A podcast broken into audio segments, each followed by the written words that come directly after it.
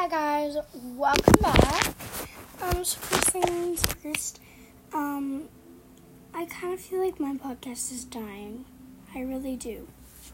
I know I just started it, and some people would think like it can't already be dying, but like I've only got two plays in the past two days.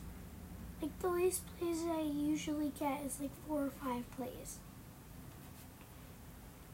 And so thank for 47 plays, but like, mm, I don't know. I just feel like my podcast is dying, and if it continues to die, then I might not do my podcast anymore.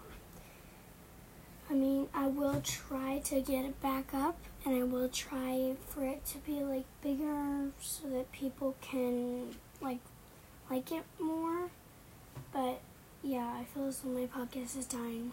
So if it continues to die, what and where we get to the point where we have zero plays a day, then I will quit.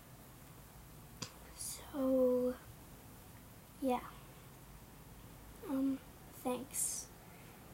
But um, also I will be posting a part two of the fidgets episode because I just felt like it. So yeah.